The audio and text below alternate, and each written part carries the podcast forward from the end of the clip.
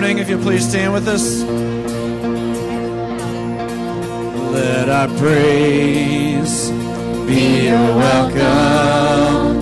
Let our songs be a sign we are here for you. Yes, we are here for you. Let your breath from heaven, fill our hearts with your light. We are here for you. Yes, we are here for you. To you our hearts are open.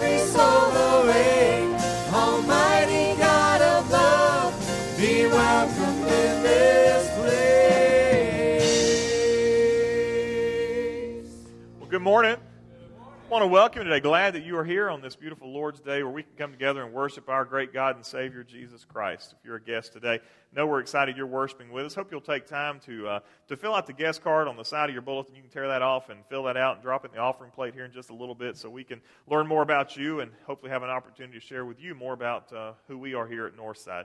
Right now, we're going to take a moment to greet each other. So if you see someone you don't recognize, be sure to go say good morning, and we'll continue worshiping together here in just a couple of moments.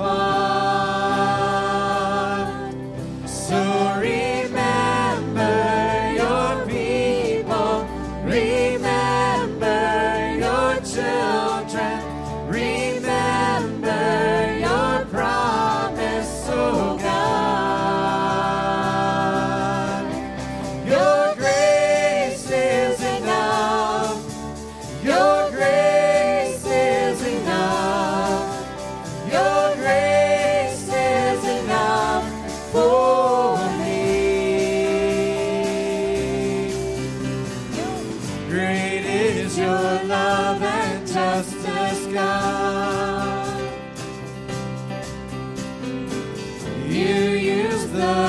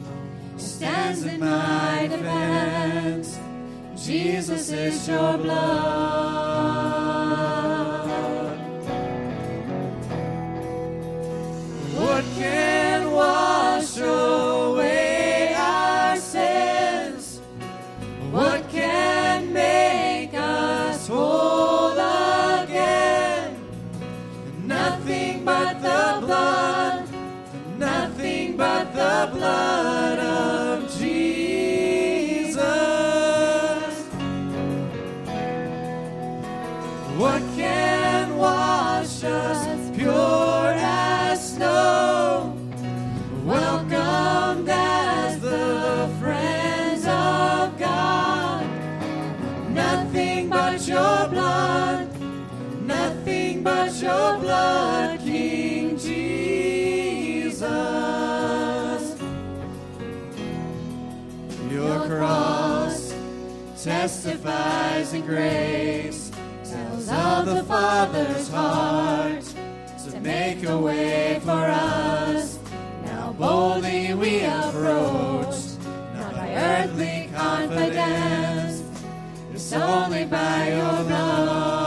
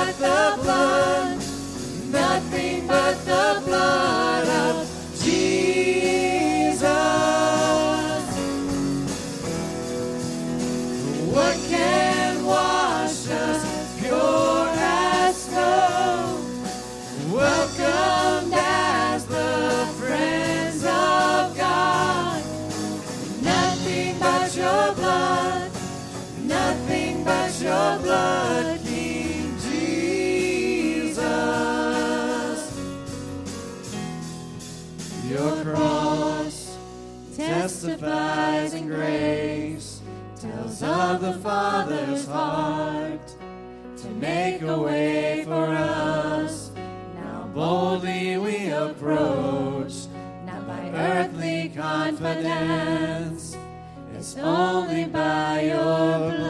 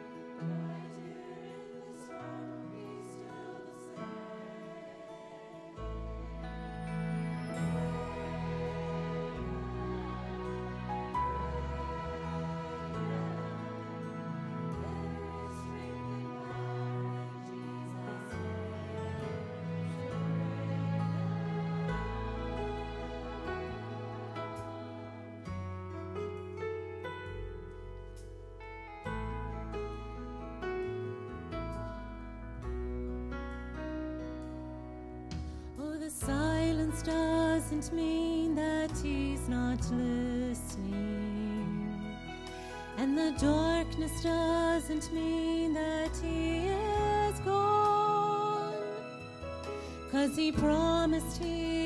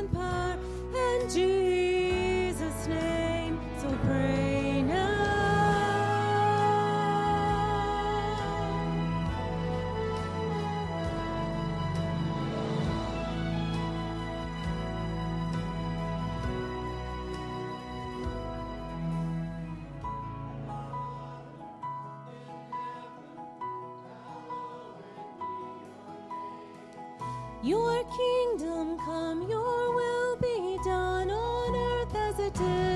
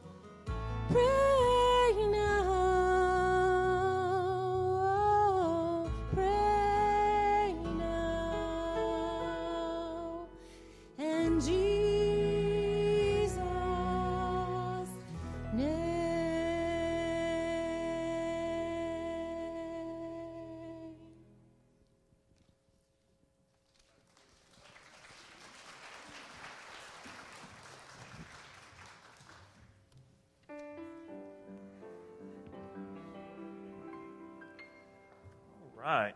Well, good morning, boys and girls. How's everybody doing today? Good. Does anybody know what's going on tomorrow? What's that? A solar eclipse, which is different than a lunar eclipse, in that uh, the sun is what's being eclipsed rather than the moon. Well, so I guess with a solar eclipse, you guys can just go outside in the yard and stare up at the sun, right? No, no, no, no. Of course, you can't do that. You can't do that at all. So, so instead of going out and looking at the sun, maybe you just need to go to the store and get you some sunglasses, and then you can go out and look up at the sun, right? No, you can't do that either. But I've got sunglasses on. Aren't sunglasses supposed to protect my eyes from the sun? No, the moon covers the sun. These are still not dark enough to, to, to, to let me be able to see the sun. And here, you can't look at it all. If you're further north Georgia, you can actually look up during the, called totality, when the sun's completely blocked out. But even here, you've got to have something special over your eyes. And, and so that something special probably looks something like this. Uh, today's, uh, today's solar eclipse glasses are sponsored by Zaxby's. Uh, so, so these, now here's the deal I can't see anything. I can't see you guys at all. You're not here. In fact, in fact, the only thing I can see in this room, would you believe this, is this one spotlight right here. I can see the I can see what's called the filament inside that one spotlight. I can't see anything else in this room except for except for that one spotlight. Well, that tells me that these glasses are probably going to be good for me to go out and be able to look up at the sun tomorrow when when the eclipse happens, right? So hopefully you guys have got some of these. Um, you? You, hopefully you do. Um, Are we gonna get So- so no, you can't try those on. Those are very valuable, sir. Uh, they may be for sale after service to the highest bidder. Um, so, so interesting. What does the Bible say? Is there something we can learn about this from what the Bible says? It says in uh, 1 Timothy chapter 6, verse 16, that God alone has immortality. That mean, means he is forever. And it says that he dwells in unapproachable light, wh- whom no one has ever seen or can see. To him be honor and eternal dominion. Amen. The Bible says that God dwells in light that's unapproachable. Well, when I think about unapproachable light, I think about light that I can't possibly consider. I can't possibly look at. Even with even the sun is approachable if I have the right kind of glasses on to be able to look at that light. I looked at the sun earlier with those glasses on, and you can see it. It's uh, you can see it clear as day. And so even that light is something that I can look at uh, with my with my special glasses on. But the Bible says that God dwells in light that is unapproachable. It means that we can't behold it, we can't look at it, we can't come near it unless we have some help. Just like I can't look at the sun without damaging my eyeballs unless I've got some help. If I've got some help, I can go look at that sun, and I've got good glasses that help me be able to look at the sun. So, what could we possibly need help with to be able to, to, to, to actually see, see who God is in this unapproachable light? You know what it is? It's Jesus. Jesus helps us. You know how Jesus helps us? He helps us with His blood. His blood washes our sins away, and when we're sinless, when our sins are washed away, when we stand before God in heaven one day, we'll be perfect. We won't have sin anymore in our lives. And then we'll be able to see the Lord, but only through the help that we get from Jesus. And so it's important, boys and girls, and all the folks who are in the room today, that we understand that, that we can't see God unless we get help. And that help comes through the form of Jesus, who died on the cross, paid the penalty for our sins, offers to take our sins away that we might be righteous and holy before God. Okay? Let's pray together. Lord, thank you for giving us a way to see you in the light. Uh, and it only comes through help. It only is found in the help that Jesus gives. And so I thank you for that, Lord. Just like the special glasses helps us to see the eclipse tomorrow, the blood of Jesus helps us to stand before the Lord one day in unapproachable light. But God we'll be holy and righteous because of Jesus, and we're thankful for that. Thank you for helping us today. In Jesus' name we pray. Amen. Thank you, guys. You go to Children's Church.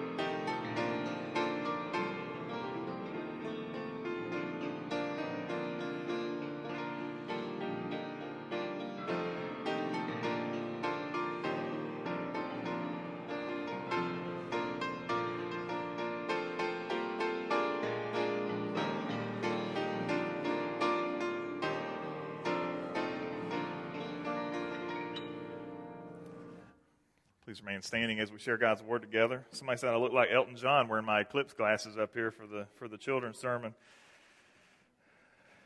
He gets a good introduction though. Ladies and gentlemen, Mr. Elton John. I mean, Sir Elton John though. He's knighted now. That could work.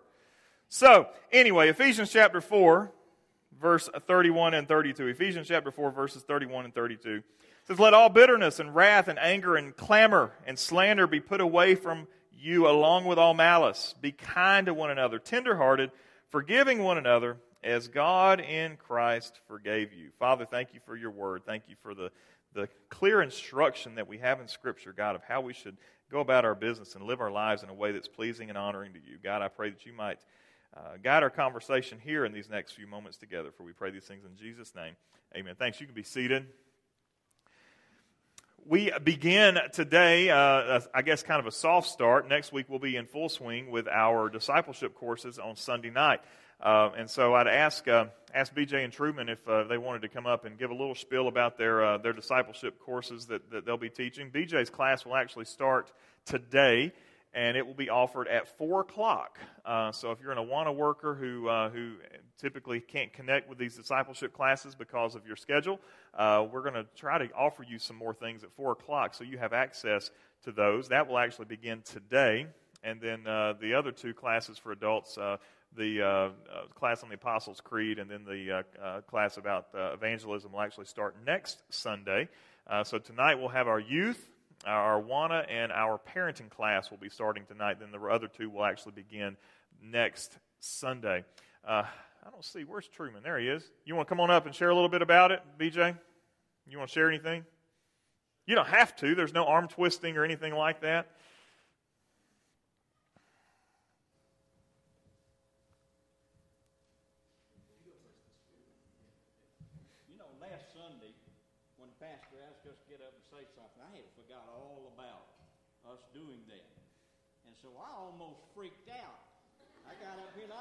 What to say.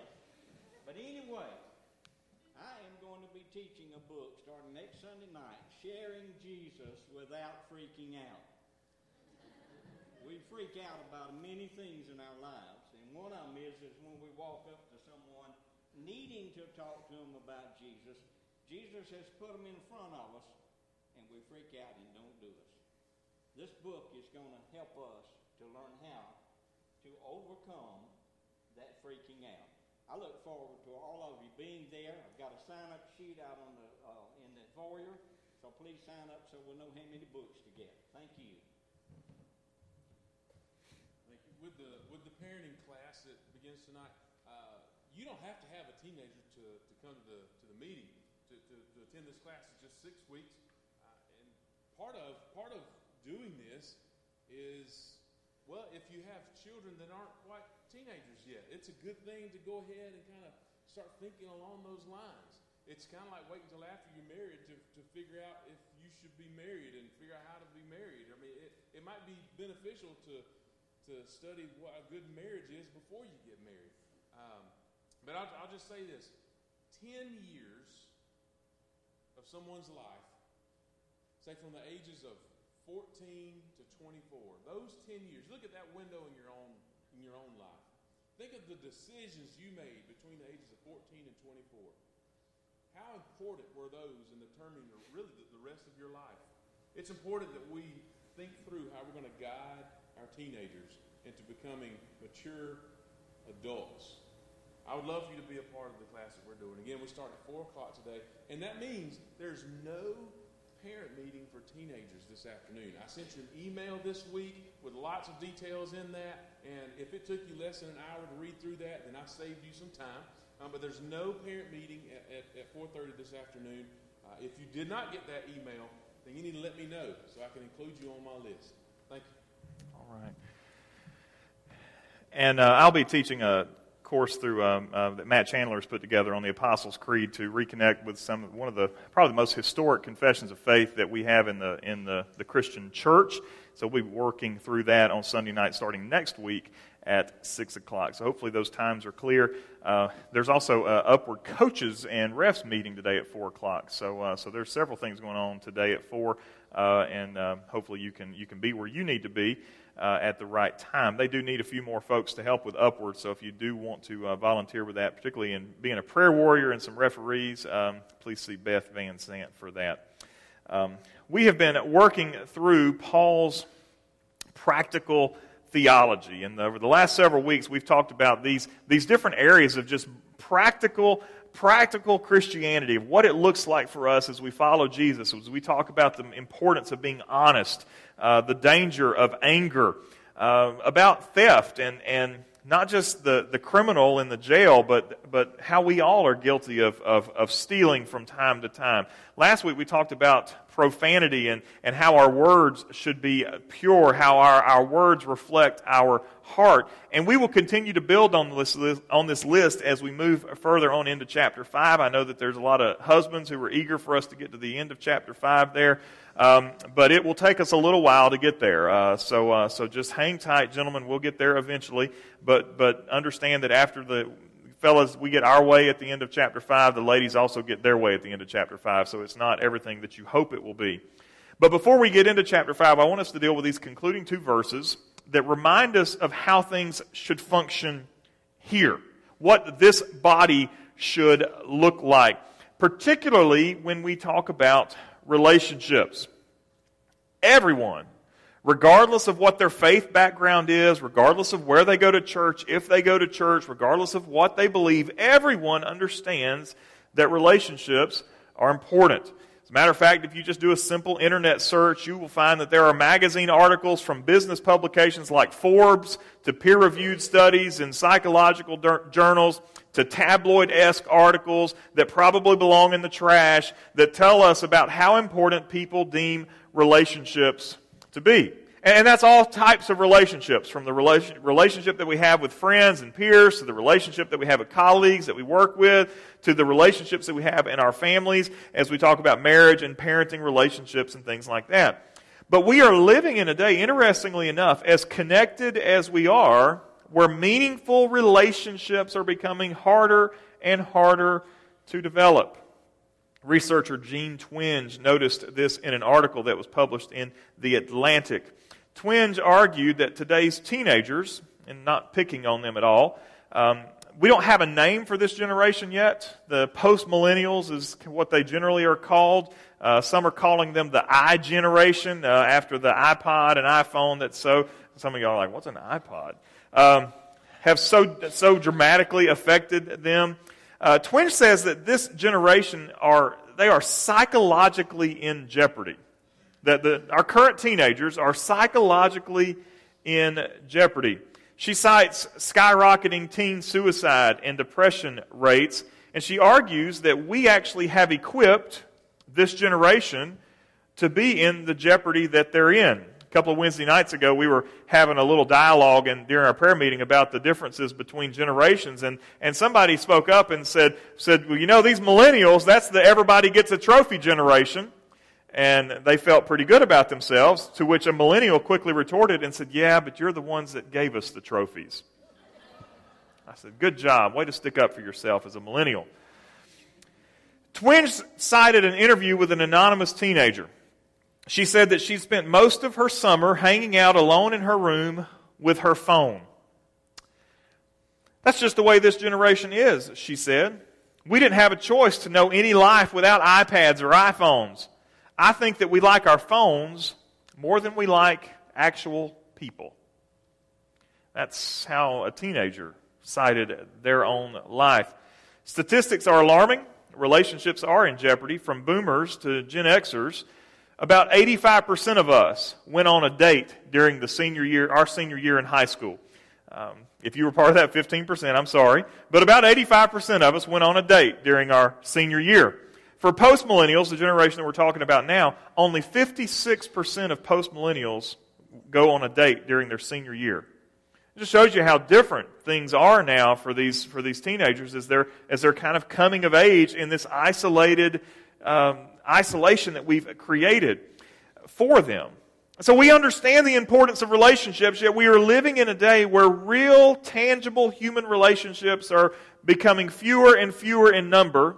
And we are seeing more and more our digital life pretending to be a viable substitute for real human interaction. And guess what? It comes up short every time. You may strive to get likes on Instagram and strive to get retweeted as much as you can. You may put things to get Facebook likes and comments and things like that, but all of that comes up short compared to real, tangible human relationships. Now, hear me correctly. I appreciate the opportunities that new technologies and social media has afforded us. Uh, I appreciate the opportunities that it gives us. You may have noticed that we've started streaming our worship services. We're working the kinks out of that. Trip's been working really hard to get that up and running, and we are grateful for that. Um, last week, we had 150 people online view our worship service online. 150 people viewed that service online. The talent show got even more views. 232 people watched the talent show online. I told the guys that were our MCs from the talent show last night that they were viral internet sensations. If you don't know what that means, that's okay. They did, and it was a compliment. Uh, by the way, if you, if we'd like to make that even better than it currently is. We need about $3,000 of equipment upgrades to make that, to make that as good as we can possibly make it. We've done a lot of stuff with band-aids and duct tape, but to really do it right, we need about $3,000 to upgrade some equipment that we've got. If you'd like to help with that, uh, we certainly would, would love for you to help with that. This is not a sermon about you helping our, our audio service, but we do have some needs there. If you'd like to help with that, feel free to, to donate to that. If you're out of town, if you're stuck in bed, if you're stuck at work, you can visit this website, facebook.com slash NBC Noonan. You don't have to have a Facebook account to be able to view it. You don't have to have a Facebook account. You can go to the website and you can view it there. Uh, now, this is not a substitute. You know, this is not, oh, I can sleep in and stay in my jammies and go to church. It's not. That's not what it, this is. That's not what that's for.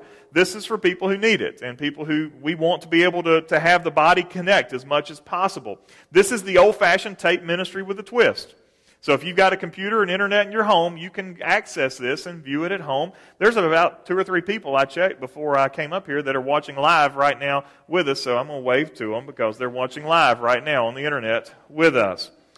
Um, that's a great opportunity that's a great tool that this technology affords and, and is made available to folks. And people are taking advantage of that. It's a way of making sure that people are able to stay connected with church, even if they're out for a prolonged illness, um, as, as we know some folks who are, or even if they're away for work and things like that. It's a great opportunity to stay connected.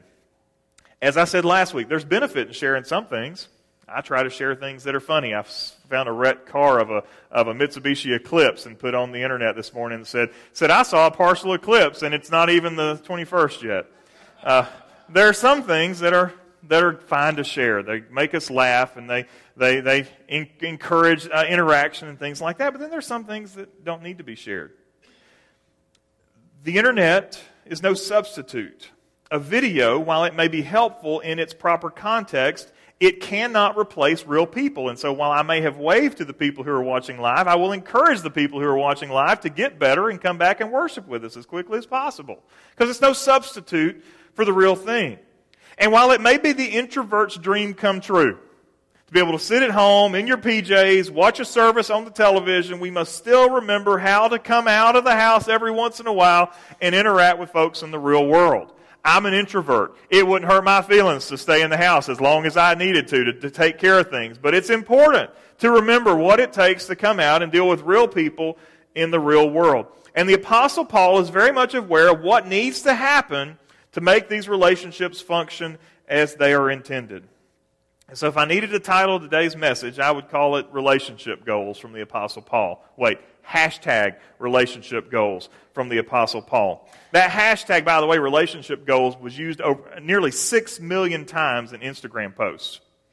Uh, it is basically what teenagers look at a relationship that they, that they think is good, and they put that in their post as a way of, of separating it so folks will notice it.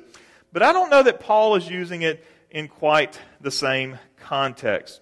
Relationships, as I said, doesn't matter if they are if they are business, if they're romantic, if they are familial, uh, if they're friendly, it doesn't matter. Uh, we know relationships are important. And we know that real relationships are important, not this semi charmed existence that we cultivate in our newsfeed. But what does the Apostle Paul have to tell us about relationships? Well, look what he says here. He says, Let all bitterness and wrath and anger and clamor and slander be put away from you along with all malice. These are attitudes that if you've ever experienced these attitudes, you know that they'll kill a relationship. Uh, if these attitudes are uh, present in marriage, you know that it kills that relationship. If these attitudes are present in business relationships, how many of you would love to work with somebody who is bitter and full of wrath and anger and they shout all the time and they're slandering people? Would anybody want to go to work with that person? Well, of course not. Of course not. That's not a desire. None of those are desirable characteristics. These are relationship killers. And if we see these in the church, they will destroy the church. However, if you'd like to see relationships flourish, then it would be good to listen to what Paul says here. He says to put these things away. Put these things away. Again, this sounds like a list of, of, of characteristics that, that you, if you heard that, you would say, this, this sounds like a terrible person, right? Man, oh, so and so, all he does is, is, is he's full of, of wrath and anger and he's bitter. That's all he does. He, he yells all the time. He's all the time talking bad about me behind my back. If you knew somebody like that, you would not friend them on Facebook. You would not enjoy being in their company. They aren't someone that you would want to be around. It seems like a pretty terrible person that we're describing here. And it all basically stems from this big root sin that Paul lists at the end, and the word is malice. Malice. It's a word we don't use a whole lot of today. Malice. Well, what exactly does the word malice mean? Well, malice is, is, is the root. And the rest of these, these characteristics that he lists, that's the fallout of allowing unchecked malice into our lives. So if you've got malice, guess what you're going to have as a result of that? The fruit of malice in your life is bitterness and wrath and anger and clamor and slander. If you let malice take up home in your heart, then you're going to be known as somebody who has these other characteristics. The thing is, malice is not always noticeable, but the fruit of malice is. The Greek word for malice is kakia, and I, I, said the, the Apostle Paul might say kakia is not the same thing as khaki, so let's be sure so, so we understand that. Kakia is a junk drawer word in the New Testament. It's just like the word for sexual immorality doesn't give us a list of things you ought not do. It's a junk drawer word that everything kind of dumps into. Well, this word kakia that, that we translate into malice is really kind of a junk drawer word it generally refers to an evil disposition in your hearts that is most frequently directed at other people. That kakia, malice, is an evil disposition in our hearts that is frequently directed at other people. And we can see it manifest in all sorts of ways. If you've ever counseled a child in putting their faith and trust in Jesus, you will notice that kakia is really the sin that they become the, the most aware of, even though they're not necessarily aware of it. Does that make sense? Of course not. So when you look at a child and you try to counsel a child on what sort of sins that they've been engaged in, you are helping them identify sins of malice. What sort of, what's the fruit of sins of malice in a child's heart? Are you mean to your sibling? Have you ever counseled a kid with a brother and sister who didn't have that sin issue? I've counseled adults who still have that sin issue for crying out loud. It's not just kids. Well, that's malice. That's a fruit of malice. Have you ever counseled a child, talked to a child who's, who's ready to give their life to Christ and, and they're disobeying their parents and there's this, this, this bent towards disobeying there? Well, that's, that's malice. That's a fruit of, of malice, that evil disposition that's, that's driven towards other people. Uh, this is the root sin that causes us to disobey our parents, to be mean to our siblings, to cut the whiskers off the cat. Don't ask me about that last one. Um, it's funny but it's malice. Uh, that's what drives us in that regard. That's, that's malice that is, that is working inside of us. And so, relationally speaking, we have this, this list of manifestations of malice. What does Paul say here? He talks about bitterness. Bitterness. know anybody that's bitter? You ever, know, you ever been bitter yourself? Well, bitter is that long term consequence of unresolved conflict. If you have relationships where you have unmet needs or you've got conflict that goes unresolved, that results in bitterness. Wrath and anger are actually kind of synonyms. They're synonyms for, for the kind of anger that Paul tells us to, um, uh, to it's okay to have in earlier in verse 26. You remember he said, be angry but don't sin? Uh, well, this is the type of anger and wrath that the Apostle Paul is, is actually telling us is, is dangerous. This is anger where the sun has gone down on it. This is anger that is motivated by selfishness, not selflessness. And so this is the kind of anger that we don't want. We talk about anger that allows us to, uh, that allows us to, to, to have righteous indignation where we're angry about the right things and we deal with it in an appropriate way. When we're talking about anger and wrath here, we're talking about anger and wrath that stems from selfishness. So if you know somebody who's constantly angry at everything and it's not righteous indignation, you're not angry about abortion, they're not angry about injustice, they're angry about perceived wrongs. Well, this is anger and wrath that stems out of, out of, a, out of a contrary heart. Then he goes on, he talks about clamor. What's clamor? Clamor, shouting! That's what clamor is. So if you're somebody who constantly argues and you think shouting is an appropriate way for you to engage in argumentation, guess what? It's not. It's not. There's never a time that shouting is an appropriate way unless you're at a football game and the refs are wrong. Then it's okay to shout. There's never a time in a relationship status where it's okay to engage in shouting unless you're shouting for their own benefit and good. Like, get out of the road! I mean, that's shouting that's appropriate. But when you're arguing with somebody because you've had a, you've had a disagreement, there's never a time where clamor is an appropriate response to that. Some of us say, well, I've got an anger issue, and so because of my anger issue, it's okay for me to yell at people that I'm angry at. And the Bible says, no, it's not. Put clamor away from you. You have no business raising your voice in, in clamor. You have no business in shouting at people. That's no, there's no, it's not appropriate for us. Likewise, slander takes it one step further. It's not just yelling at people. Slander is when you begin to tell lies and dishonest things about people. And so it's when I'm angry, I'm bitter, and I'm so bitter that I don't want to just yell at them and be angry at them. I want to tarnish them around other people. And we do this. We do this with a gossiping tongue. We do this so frequently where we, we spread things that, that aren't quite true. And they may not be completely right or completely wrong, but they're just not quite true. And that's enough to do damage to people. And these are things that ought not have any, any place in our lives. There's no room for this in our hearts. As Christians and we are in relationship together, we should not harbor these feelings towards anyone, particularly not anyone within the body of Christ. But that's the problem with the sin of malice. If it's a sin that we haven't started to understand and wrestle with, then we might find that we're already ready to engage in a verbal or, heaven forbid, a physical brawl at any time because we've allowed malice to set up shop in our hearts. And so we're quick to lash out of it at any time. So if you're walking around today and you got a lot of bitterness and anger, if you're predisposed to shouting, if you're quick to share a hateful story about someone, then these are all symptoms of a heart that's tainted with malice.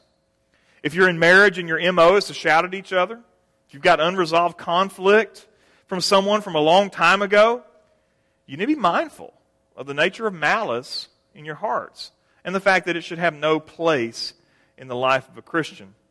So, those are the thou shalt nots here as again, Paul has given us throughout this section of practical theology a list of this is what you shouldn't do, but then he's also good in that he gives us what the, what the alternative is. So we put away all this stuff. We put away bitterness and wrath and anger and clamor and, and, and slander. We put these things away, but if we take all that away, what do we want in its place? Right? So we don't want all this bad stuff. We want some good stuff there in its place. And so Paul tells us that. So the hallmark of the Christian when it comes to our relationships is not malice. Instead, tenderheartedness, forgiveness, kindness. Well, these are our relationship goals. Kindness, tenderheartedness. What is that? Well, that refers to the character of how we deal with each other. What if we were kind to each other? What if we were kind to each other? Now, this is revolutionary.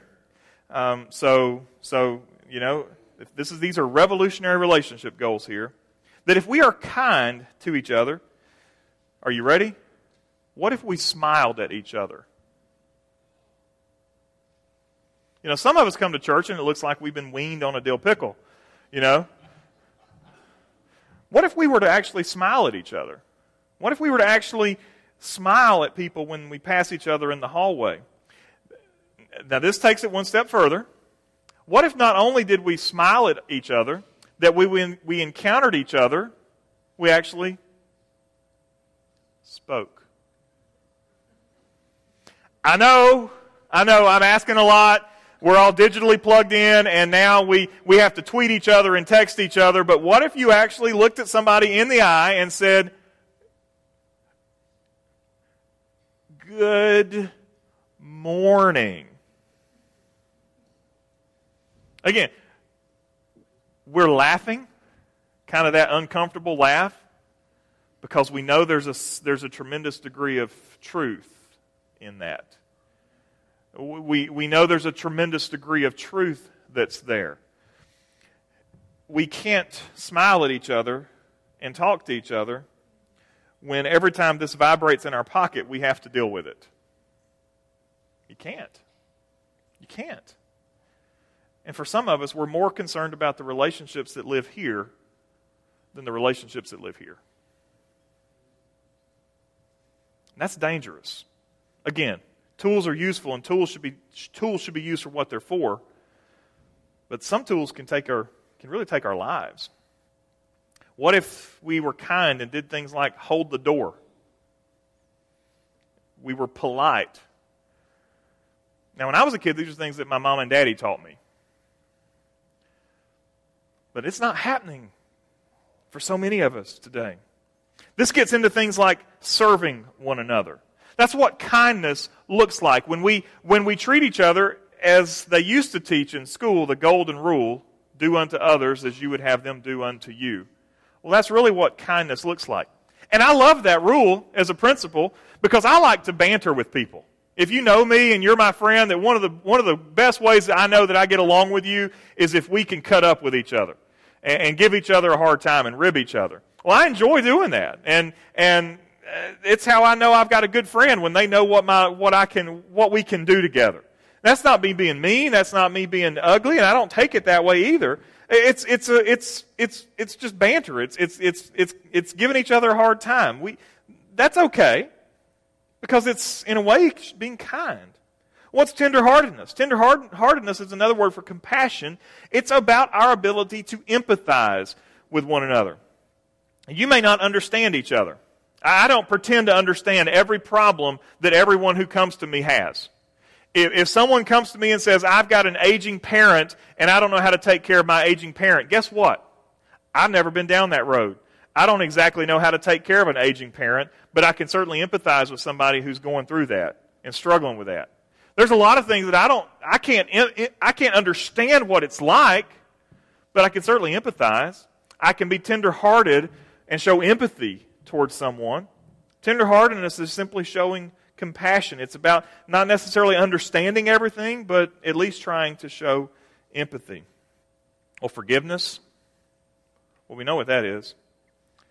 For some of us, dealing with malice in our hearts, that means that we first and foremost have to deal with a lack of forgiveness in our lives.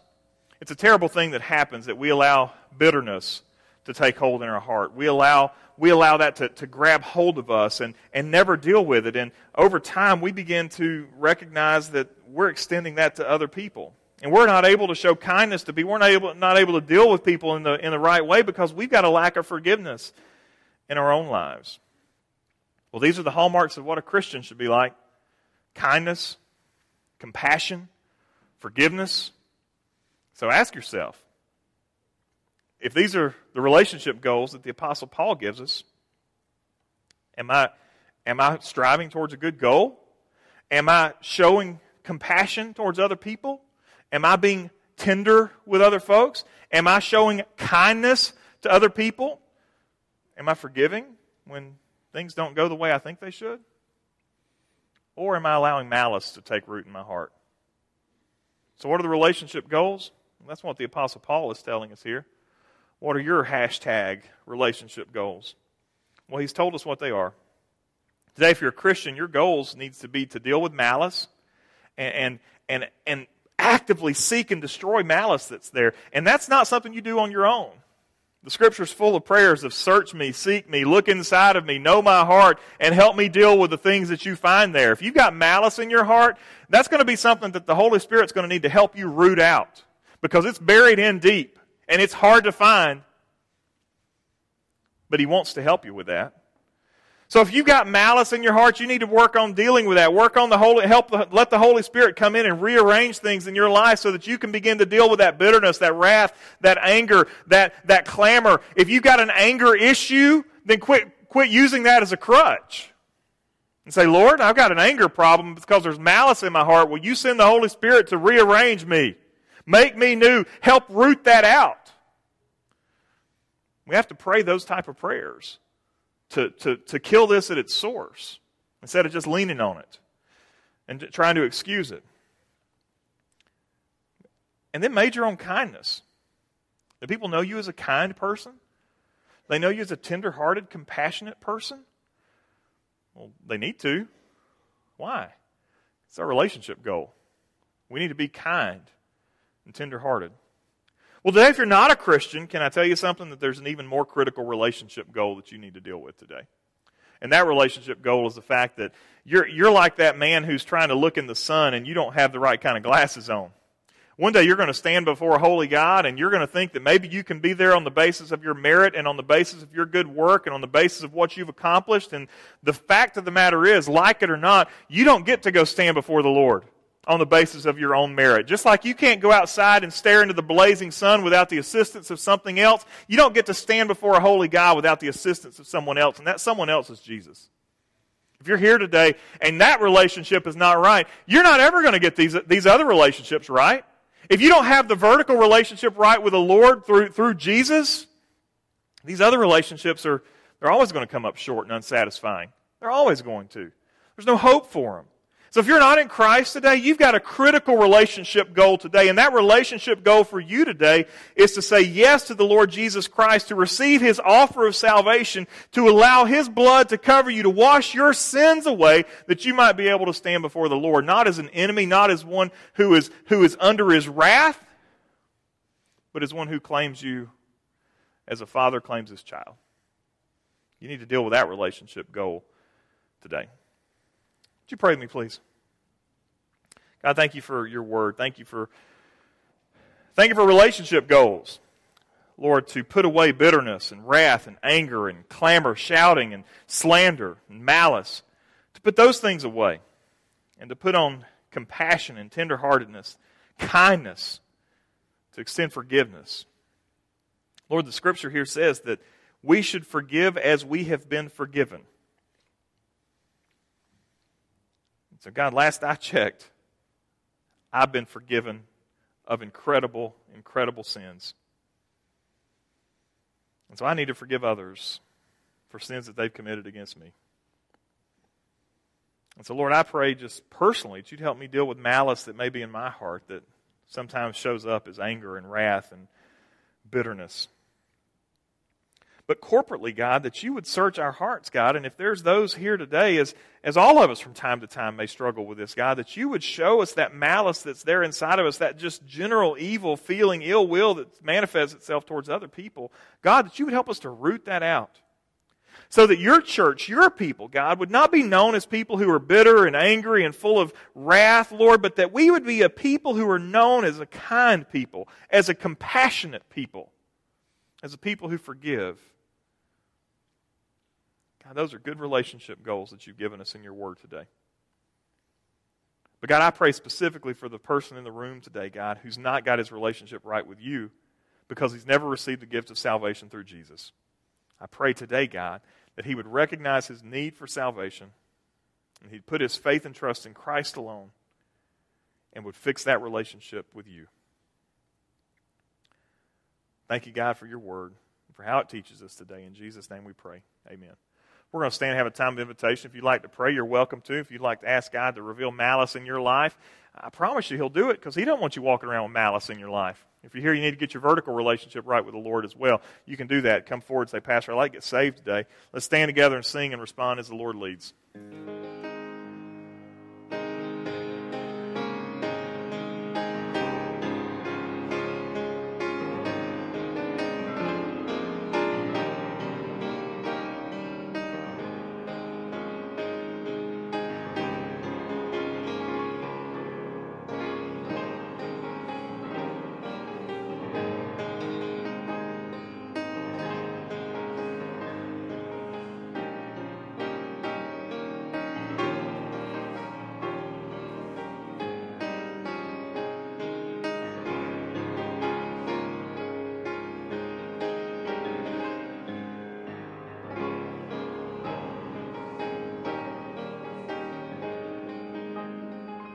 Been good to worship Jesus today. Amen.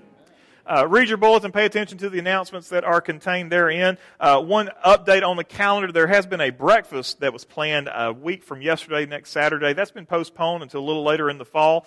Uh, so give some more time to get that together. So if you were planning on a on a on a good breakfast on Saturday, then go to Waffle House. Uh, so, uh, uh, but that's been postponed for a little bit. And we'll we'll give you an update on that time and calendar when when we have that ready. Um, and do pay attention to everything. It's a busy, busy, busy time, and uh, I want to make sure that I covered everything that was on my list here. Uh, awkward silence. Um, I think that's it. Uh, so don't forget tonight, if you're in the parenting class, that'll start tonight at 4. The other two classes for adults will actually begin next Sunday. Awana starts today, as well as our youth discipleship as well. Uh, so important to pay attention to that calendar so you know what's going on. Uh, Daniel Power, if you don't mind dismissing us in prayer, please, brother.